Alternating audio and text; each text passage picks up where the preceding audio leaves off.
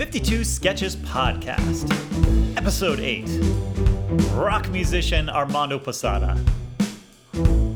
Welcome to 52 Sketches, a podcast about creativity and creative practices. Here's your host, Rob Head. Welcome to the 52 Sketches Podcast. I am your host, Rob Head. Today, I am delighted to have on the show an old friend and collaborator, musical artist, and radio personality, Armando Posada. Armando Posada is a songwriter, guitarist, rock producer, tireless champion of rock en Espanol, and a radio show host. So, welcome, Armando.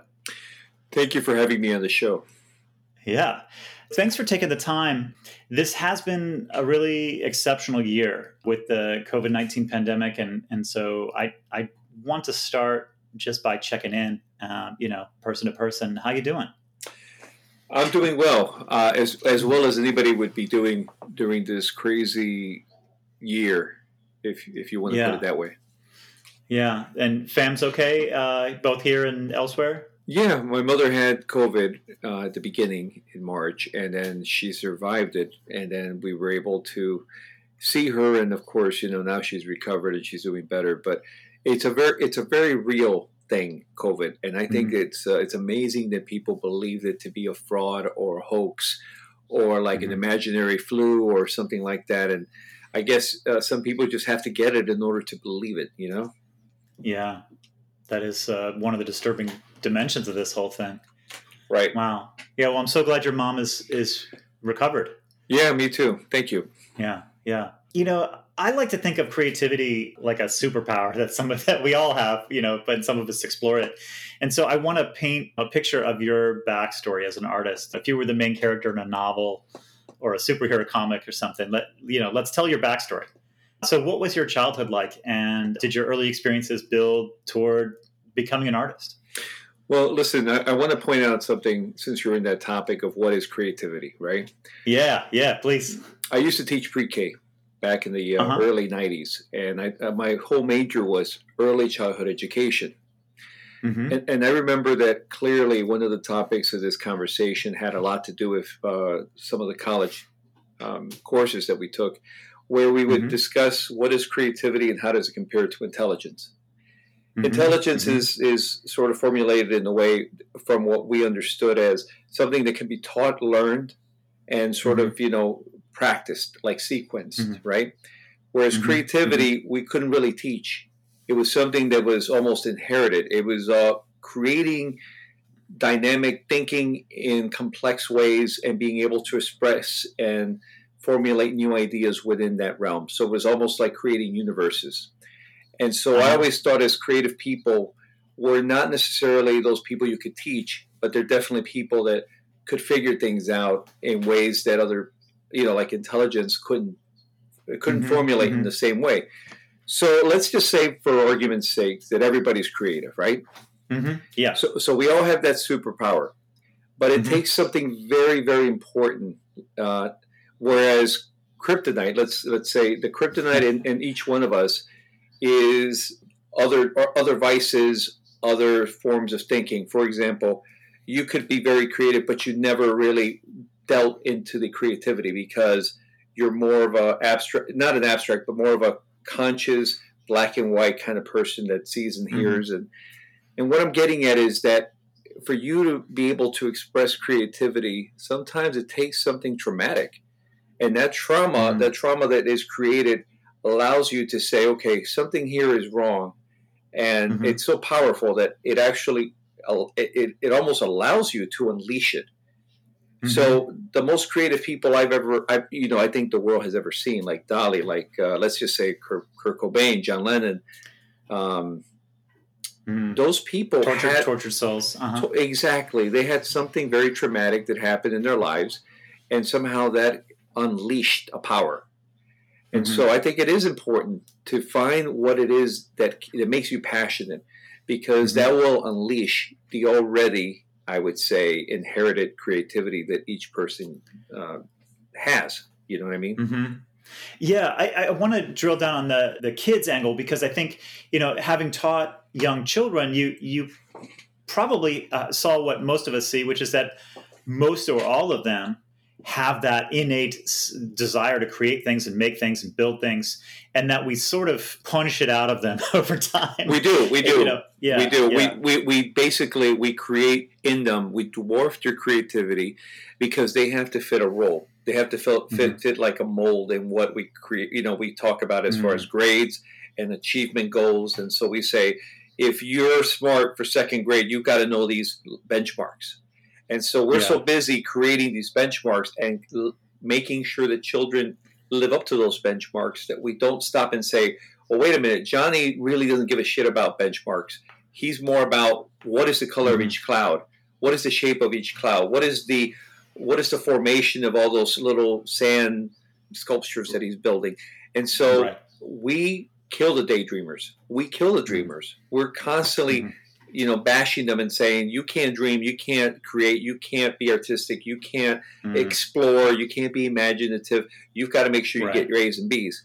So, right. right. for me, eh, the, the simplest way I can describe my childhood is I was very creative, and thank God that my mother allowed that creativity to flourish. Mhm. She allowed me to play a lot. Uh, there was a lot of play in my in my, eh, which is one of the reasons why I now I'm worried about the youth because uh, they're all on iPhones or on some sort of a media format. But back in our youth, we actually, you know, we had time to play with Star Wars figures and go outside and play with our friends and sit around in color or paint or Mhm. whatever. So I had a lot of time for that. Throw balls around, play with sticks. Yeah. Yeah, we, we had a lot of Yeah. time to formulate games and, and ideas and create puzzles. And and I think the traumatic moment was when um, my father was a catalyst. He was a Mhm. he was a tough man. He was a tough dad, and Mhm. he he left us uh, when I was young. And so uh, that turbulent relationship that I had with him was the beginning of a lot Mhm. of other traumatic, I would say, experiences that I had growing up, which again allow the box to get opened and then all these other like emotions to come out, which were important in creativity, like anger, Right. like Uh-huh. hurt, like passion. You know, um, oh, Yeah. passion is a result of that, but anger, hurt, uh, sorrow, um, dismay, all those Mm-hmm. terms that we use so freely, when you actually Mhm. feel them, it actually becomes sort of like your your Green Lantern, if you will. Talk to me a little bit more about your childhood. Did, did you do specific mediums as a child, or was it just sort of a generally creative? Like, did you do music, visual art, writing, cooking? You know, what, like, what were you doing? How did, how did it manifest? I, I remember I used to me and my cousins and our neighbors, they would always play. Um, we'd always pretend to air rock, you know, air guitar. right, right, right, right. and so I had a gift for imitating a lot of young, a a lot of artists. So I would grab my Mhm. tennis racket and pretend that I was, you know, I don't know, the Beatles or whoever. Mm-hmm. And so I started performing for the kids in the neighborhood by pretending Okay. to be an artist. And where Uh, is this? Where is this? it- all in Chicago? Okay. So um, I started creating these little gangs of friends that would like watch me perform. Mhm, and so I felt really comfortable doing that. And then that Mhm. became acting, which at that point, you know, uh, I was always sort of the class clown. If, if there was something that needed to be done in the classroom to get attention, I was kind of like the guy who would do it. yeah, yeah. And, and so uh, getting attention was important because I was looking for validation as a young child. Because again, my father's, you know, uh, lack of relationship. So validation was important, and by finding it, I found that by performing and acting funny and being reckless and being rebellious, I was going to get it. And so Right. that was important. Mm-hmm, mm-hmm. So, in those formative years, did you have teachers, mentors, models that helped you on that road? Some, but not not Yeah. many. Some. Mhm. Uh, I would say my fourth grade teacher, my sixth grade teacher, and my seventh grade teacher were very important in in helping mature the creative side of of my Mhm. personality. Mm-hmm. My 4th Mhm. grade teacher was the first person that ever introduced me to the opera and classical music, and that was really important because Mm. up until that moment, I didn't understand that music, and she was able to make it not dumb it down, but make it familiar, make it more, Right. you know, to Not fit so into foreign, right? Right, right. relevant. right. Yeah. my sixth grade teacher. I remember we used to, that was a, that was the height of breakdancing. So Uh-huh, for some uh-huh. weird reason, she would allow us to battle breakdance battle in the classroom. And so we were like, okay, Yeah. let's let's dance. So it- we would pull push the desk apart, and it Mhm. like create this circle in the middle of the classroom, and then the kids who had a new move would come in and break dance. And it was like Mm. she was allowing a sort of city, sort of uh, urban expression to be celebrated, and at the same time celebrating each other for the things that we knew how to do. And it felt really Mm. good to share this with street, you know, like these street values with other kids, and uh, Mhm. not feel embarrassed Well, about it. Yeah, that's really extraordinary for a teacher. You know, normally you think of uh, of American education as being sort of a normalizing influence. You know, everyone is being pushed towards being uh, employable and part of the dominant culture, and um, and it sounds like you know you had moments in your in your education in Chicago where where the teachers were allowing you to say, hey, uh, you know, express you know what you're experiencing in in this neighborhood, you yeah. know, and who you Yeah. are. You know, Exactly. So it was Yeah, funny, and, and then my seventh grade teacher was the first person that ever allowed me to act and be in the like in the in the theater play. So all of a sudden, we went from classical music to dancing to now acting, and it was like all Mhm. these different teachers were were creating this little performer, if you will. So Mhm. by eighth grade, I was already acting. I was already I knew how to dance. I also knew how to perform in front of people, and and I also had a, an appreciation for all types of music, not just you know rock or you know um, street music, if you will, like rap and, and, and hip hop, but also classical music and jazz and even blues. Right, right. Uh, we didn't meet in Chicago, so so where did your life go from there? Well, you know, I think that nothing's an accident. I think things happen sort of like the way they're supposed to happen. Kind of like they're not like Back to the Future formulated, where you go back and you change your your dad's you know situation. All of a sudden, everything works out the way it should. I think we have to suffer. I think we have to go through a sort of sort of like a, Mm. a rite of passage, kind of you know, where we get our hearts broken, we Mhm. suffer, we cry, we we learn to be alone, we learn to challenge ourselves, and then um, all these things happen, and and they create the person that you are. And so, uh, what happened was that I was I was I had a, a high school sweetheart, and I was really Mhm. in love with her. And Mhm. you know, I tried to break up with her when she went to college, and she didn't want to. And eventually, she ended up, you know, kind of being uh, uh, unfaithful, if you will. Okay. So that was my second really pivotal moment in life, where you know you have your father and you have your Mhm. high school sweetheart, Mhm. which is the first love Wow. you ever have. Yeah. Mhm. And so I was I was ready to run away from Chicago. I was tired of it. Uh, All I saw there was heartache and sadness and isolation, and so I'm like, screw so this. So you were looking for a new, a new, New beginning. yeah, yeah. I was, I was, and Yeah. so I came to Maryland to study more than anything else, and Mhm. it just ends up that you meet one guy who meets another guy who meets another guy. Before you know it, you're in this rock band, and you're like, you know, how did I get here? and it's almost like a Talking Heads song and it's like you know uh, was Yeah. this my life and and it is all these all these things happened exactly the way they were supposed to happen and Right. that's that's how it turned out that i was here and i Mhm. met you Yeah, uh, you know, a lot of um, what I know about your musical life it has been enmeshed with an, another musical friend of ours, uh, mutual friend named Javier Garrido, and you had a band together uh, called Ecoute uh, that had some early success. And you, uh, you know, I know uh, you recently collaborated on re-recording some reimagined versions of the songs you wrote, mm-hmm. you know, back in the day. So how did that collaboration, you know, turn into a band and and and sort of that flowering of your songwriting, you know, life? okay so when people say i want to songwrite i think you know we go back to well what is it that you're what is it that you want to do uh, if Mhm. people who say i want to paint that's great but what are you painting what's your motivation Right. i always About think what? Yeah. Yeah, it's like you gotta you can't be Seinfeld. The- The show's got to be about something.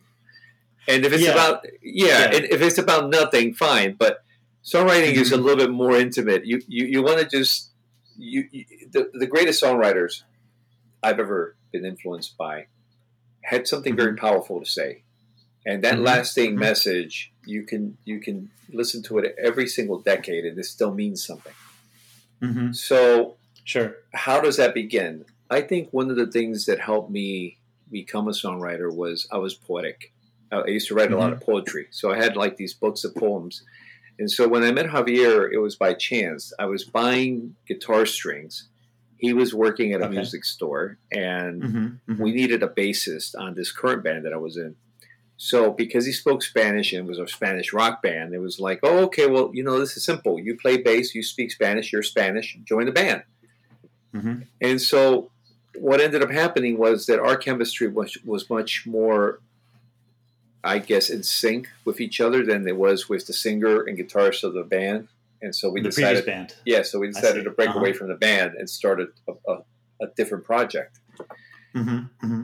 And so I think the success of that band had a lot to do with uh, the energy we put into it, the amount of time we put into it, and also the, um, the sacrifices that we made, which all these things combined don't always necessarily guarantee success. Mm-hmm. That's what's Sure. so weird about the music business. It's like no other business in the world. You can put everything you want into it, invest everything you have, and it does not guarantee success. Whereas if you go to work, you work really hard, you get a promotion, you get a raise, you might even end up owning part of the shares of the company, even owning the company. But in music, that will never happen in that sort of uh, guaranteed way. Right. Right. It's sort of uh, lightning in a bottle. Like there's this, you know, if you're the in the right place at the right time with the right sound with the right people. yeah. Yeah. Yeah, yeah, it can kinda happen. like that. yeah, interesting. Yeah, that that partnership with Javier, you are coming up as a this uh, sort of passionate, poetic kid from Chicago, and if I you know wanted to paint this uh, as a contrast, I would say Javier was coming up from a from a um, Happy home. more of a trained, you know, he's more technical, more trained. Uh, how would you say it? Oh, he, he was much more musically uh, gifted. He, he was definitely much more musically gifted. He'd also had gotten uh, music lessons, piano lessons. He had a time to, when, when you have a, a safe environment or, or a loving environment, you have time Mhm. to dabble in more things without the need of pressure to survive. You know, when, when I was growing up, that was that was my whole point was survival. I mean, whether it was because my parents were divorced and my mother had no income, or I was Mhm. living on my Mhm. own and I had to work and go to school. There was always this need to survive, and then somewhere in Mm-hmm. that need, you wanted to be an artist. And so it, it, you can fuel the artist, but you still have to eat. But if you have right. all things sort of, sort of in, in, in comfort, and you're Mhm. given certain privileges, there's nothing wrong with that, obviously. But it's going to help fuel, you know, um, the. You'll the- have more privilege, more more opportunities. you'll have Yeah. more opportunities and he did and Yeah. he took advantage of them and they were great because if Mhm. i came in with the soul and the lyrics and the melodies he had the musical talent he had the understanding of musical composition and so what Mm-hmm. i had was limited because i had written i had really written songs even though i was in college taking music theory but working with him and learning you know kind of how he did things it helped me Mhm. become Mhm. a better songwriter Yeah, you know what I remember from those days was that the two of you sort of needed each other, you know, Yeah. equally in the sense that uh, I was listening to an interview with uh, Andy Grammer, who's a pretty successful artist these days, and he was saying, you know, his childhood was idyllic, uh, and that uh, you know part of his journey to becoming a real artist was figuring out like life isn't awesome for everyone all the time, you know, right. And you know i think of that a little bit you know the combination of or the collaboration of an artist who's coming at it from uh, primarily emotional level and then another artist who's coming at it from primarily a craft level is a really nice partnership to shoot for. And i always felt that that was uh, exactly what the, the the two of you uh, had going with Ecoute that was really uh, a moment in time you know It was. things come together yeah It was. I was his Yeah. uh, Lennon to his Paul or his David to his uh, Roger, you know, but we worked Yeah. in sync and we knew each other Uh-huh. uh, artistically, almost emotionally, hmm to uh, the Mhm. point where, you know, we didn't finish each other's thoughts, but musically, we could finish each other's train of thought. songs. right, Yeah. right, yeah. As your life sort of continued on, um, how did you find t- continuing channels of expression? How did how did you organize your life so that you could continue to be creative, you know, over the years that have followed? Well, you take breaks, obviously, because I don't. I think you're full of shit if you think you're going to write a new song every day. I think you have to Mhm. live life in order to bring life into music. Okay. Yeah, this goes back to what you were saying a few minutes ago. You know, back in the day when we were undergrads together, I was a dance major. I don't know if you remember that, but I uh, do. and and one of the things that uh, drove me crazy was was people would make dances about dance. You know, like they would they had nothing to say. you know? Right. Right. And uh, and there's a certain balance, and this has come up, you know, in other episodes of the podcast. You know, there, there has you have to have, to have something to say. You know, you have to some live some life that has some yeah. Meaning. no, you there's no doubt. There's no doubt. yeah, So Yeah. life happens when you're busy planning life, which is a famous Lennon quote, but it's true. right, right. So what happens after? Uh, I started working with a female singer, and we kept doing Spanish rock. But in the in between that and all the way through that, I'm getting married. I'm having children. I'm Mhm, living mhm. life. I'm surviving. Again, Yeah. you know. Yeah, yeah. And so music doesn't become the forefront anymore. hmm Uh, is there's an illusion and a disillusion about it. You realize that the people that, that thought that you were the greatest, you, Mhm. they never want to see you again. And I'm talking Ah. about the music business. We're not talking about Javier. We're talking about the music business in general. You know, they tell you you're the greatest, you're the greatest, you guys are it, you're, you're it, and then all of a sudden Uh-huh. they don't know you anymore. So right. So there's sort of an uh, opportunism um, in yeah, the relationship. a real education, if you will, about what's real Yeah. and what isn't. Mm-hmm, And so you, I kept the craft. I kept writing. I kept producing, and then production comes into songwriting as a Mm-hmm. natural evolution of any artist. You don't just write anymore. You don't just compose. Now all of a sudden you're starting to give it style and flavor, and so you give that about 10 years you're no longer writing the way you used to write you're not producing the way you used to produce now your production has become much more um, eloquent complex colorful yeah. and your writing is even can even take that sort of new shape of the compositions aren't just basic chord progressions anymore they seem to you know have a little bit more not psychedelic but Mhm. like different Mhm. feels to them which hmm Right. be- a, a larger palette. Yeah. yes yes Yeah. You know, things like digital audio workstations become just standard part of the uh, tool set that you have.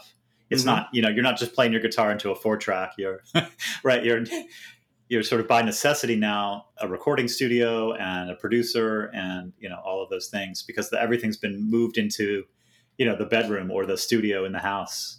Yeah. exactly and, and Yeah. so i don't think anybody who's serious about music can just go into a guitar center and buy a guitar and say that's it i'm going to write songs i think you have to look into it like okay the music business has changed no one's going Mhm. to give you a contract and say well we're going to take care of you unless you know you're she what, what's this guy's name uh, the english guy Sorry, Ed, Ed Sheeran. Sheeran. Ed Sheeran.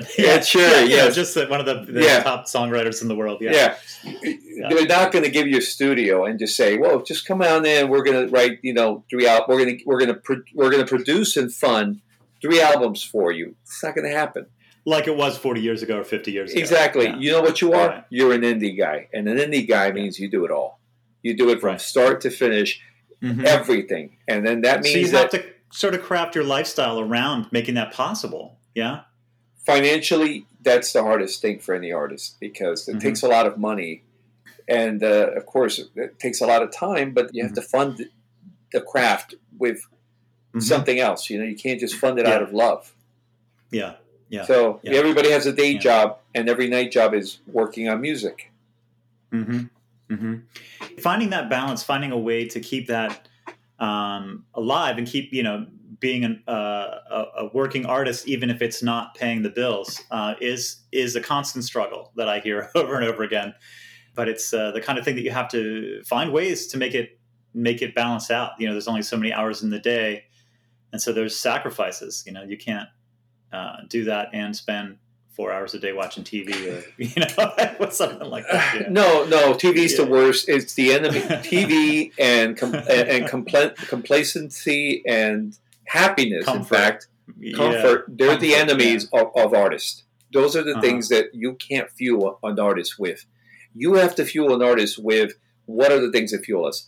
again, disillusion, Hmm. uh, re- re- rebellion. You know, uh, we Yeah. can go on and on Yeah. with all these Yeah. anti-mainstream feelings, but none of them, none of them are happiness. If you if Right. you, Yeah. you're a singer about happy happiness, you're going to be singing kid songs, in my opinion. right. you know? Yeah, my my uh, dance training comes back because I, I remember a uh, Martha Graham who was a choreographer and, and uh, uh, brilliant artist of the 20th century. She she she called that divine dissatisfaction. Like I'm not happy with how things are, and so I create. You know, Right. Yeah, Yeah. exactly. Yeah. As I understand it, you have a radio show now, and I, I want to talk about how you got there and what you're doing, and you know what motivates that. And tell us about that. What's that journey like? So basically, I was I was writing an album. I had finished an album with a Spanish singer. Okay, Uh, he and I is this just- in your home studio or somewhere else? Yeah, home studio. So I just finished an album with the guy, and so somehow we found out that locally there was a radio station that had a program at night for Spanish rock. Somehow Okay. he got an interview for us, and we got into the radio station. They played one or two of our songs, and he spoke to us, and I was very happy about that. You know, it was like, okay, Mhm, great, mhm. we don't have to kiss anybody's ass to be here. So after the show, I don't know. Maybe I was very colorful during the interview. I don't know. But he said to me, "You know, you're very. Uh, you've got a really good. I don't know. He, he might have said radio voice or attitude about music or no knowledge about Sure. music. But he Sure. said, I would like you to consider being my sub. Okay. And I said, Well, okay. Does that mean that you are going to not show up once in a while and I have to take over the radio program? He said, Yes. Okay. I spoke to my wife about it, and she said, "Oh, sounds like an interesting situation if you can do it." Right. Well, I did it, and it was funny because the first night that I did it, he didn't show up. He was supposed to be there to hold my hand. He didn't show up, so I had to run the whole program by myself, and it was very. Trial by I mean, fire. yeah, it was really scary, man. I, I've never known pressure like that. I thought playing in front of people was scary, but no. I mean, being on the radio, on like the people are holding on to your words. uh-huh, you know? Uh-huh. Yeah. So I was, I was like, am I going to say the right thing? Am I going to sound stupid? I don't know. So luckily for me, I had a nice set list. I played more music than talked. But when I did talk, Okay. it was more like you know introducing myself, who I was.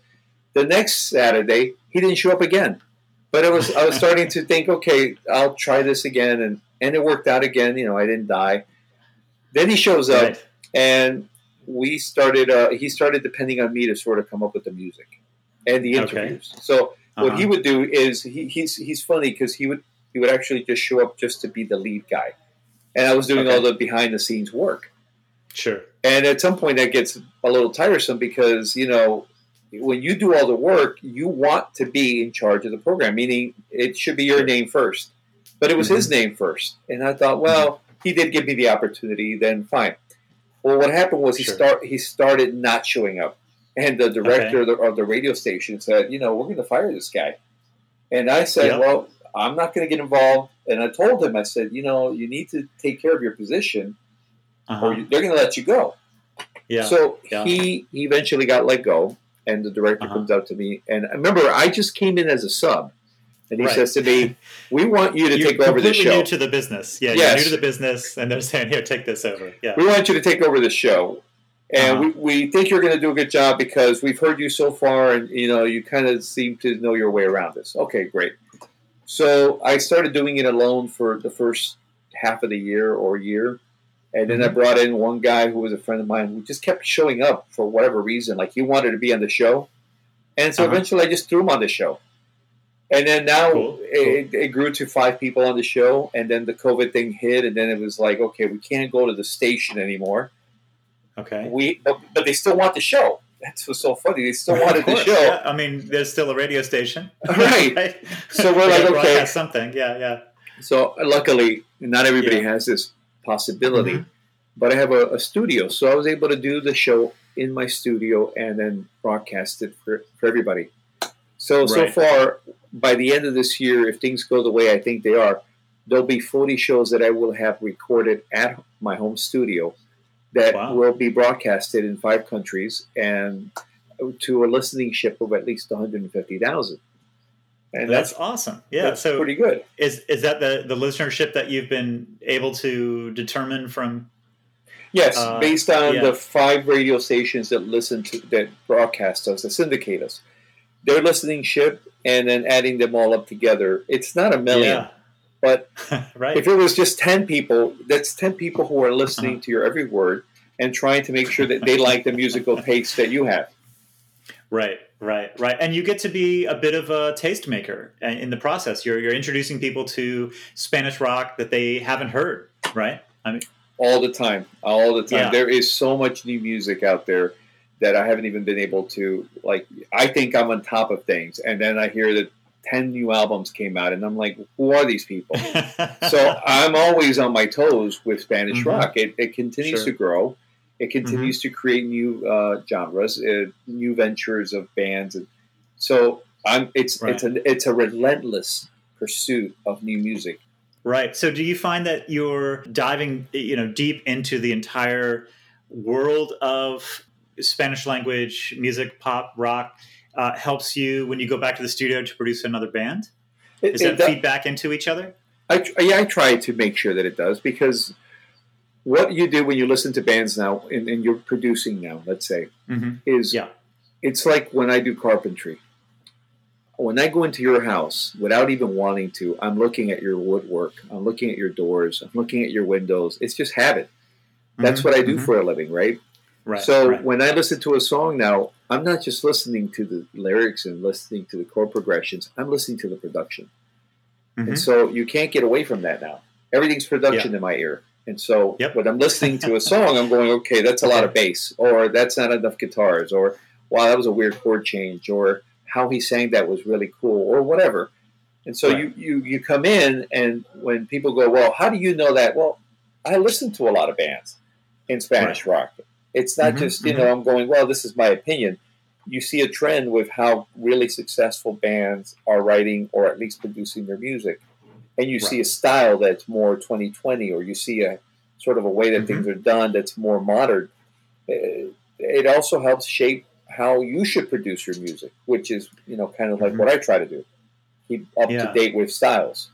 Mm-hmm, mm-hmm. Yeah. So you, you you do a lot of these collaborations. I I'm interested in that. Do you do you enjoy working in pairs or in groups, or how does that work best for you? You mean the what the production or the? Uh... Yeah, the production. Yeah. I like to work alone. That's the truth. I do. So you you somebody brings you a song and you sit with it and work with it and wrestle with it individually. Yes. Uh, what I do is um, I listen to the song a couple a couple of times in my car mm-hmm. or wherever and then what I try to do is say, okay, I always start with drums for some reason. I always mm-hmm. want to change the drums to see if the drums create a different flavor. But I'm trying to find the, the spirit of the song. Every song has a mm-hmm. spirit, mm-hmm. in my opinion. Uh-huh, and, uh-huh. and, I think production fits to that. It plays to that. It, if yours the spirit of the song is anger, then you want the song to sound like anger. If the spirit of the song is pain, you want the song to sound like pain. I just don't like. I'll give you a great example. When uh-huh. George Martin heard the song uh, yesterday by Paul McCartney, he said to him, I hear violins. And Paul was mm-hmm. insulted, it seemed, by that suggestion. How could you hear violins sure. in my song, you know? But he goes, right. no, I, I, really, yeah. yeah, I hear violins. so George Martin did what he wanted to do based on what the spirit of the song was calling for. And Paul mm-hmm. trusted mm-hmm. him, mm-hmm. which is amazing because, you know, this yeah. is a rock guy, right?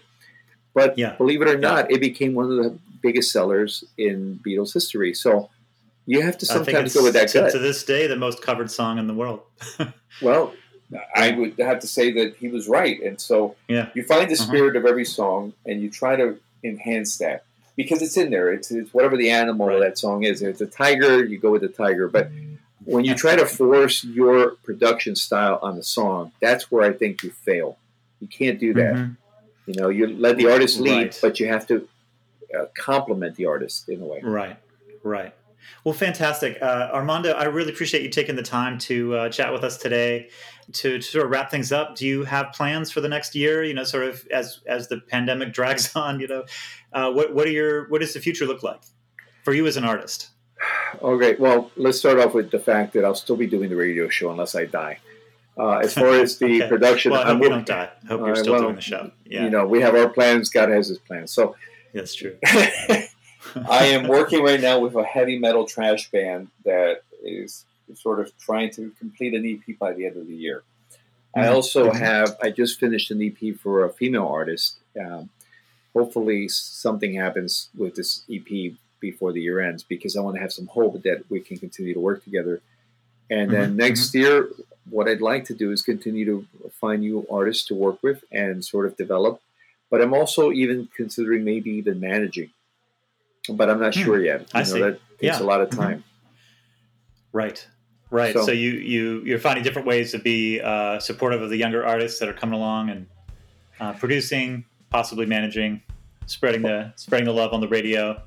Exactly. And, and trying to hit all the different avenues of music, you know? Yeah. Yeah. Yeah. Fantastic. Well, I appreciate you taking the time. I hope I hope everything goes swimmingly for you, and uh, we'll talk again soon. Well, listen, thank you for the opportunity. I appreciate the uh, platform, and uh, you take care then. You too.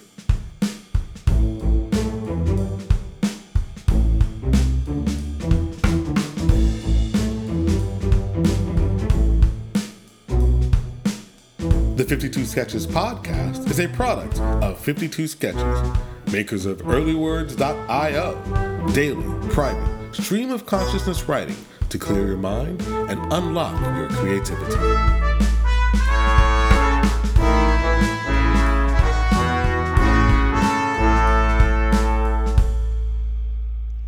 Now, Ayla's Storm, We Need the Night, co written and produced by our guest, Armando Posada.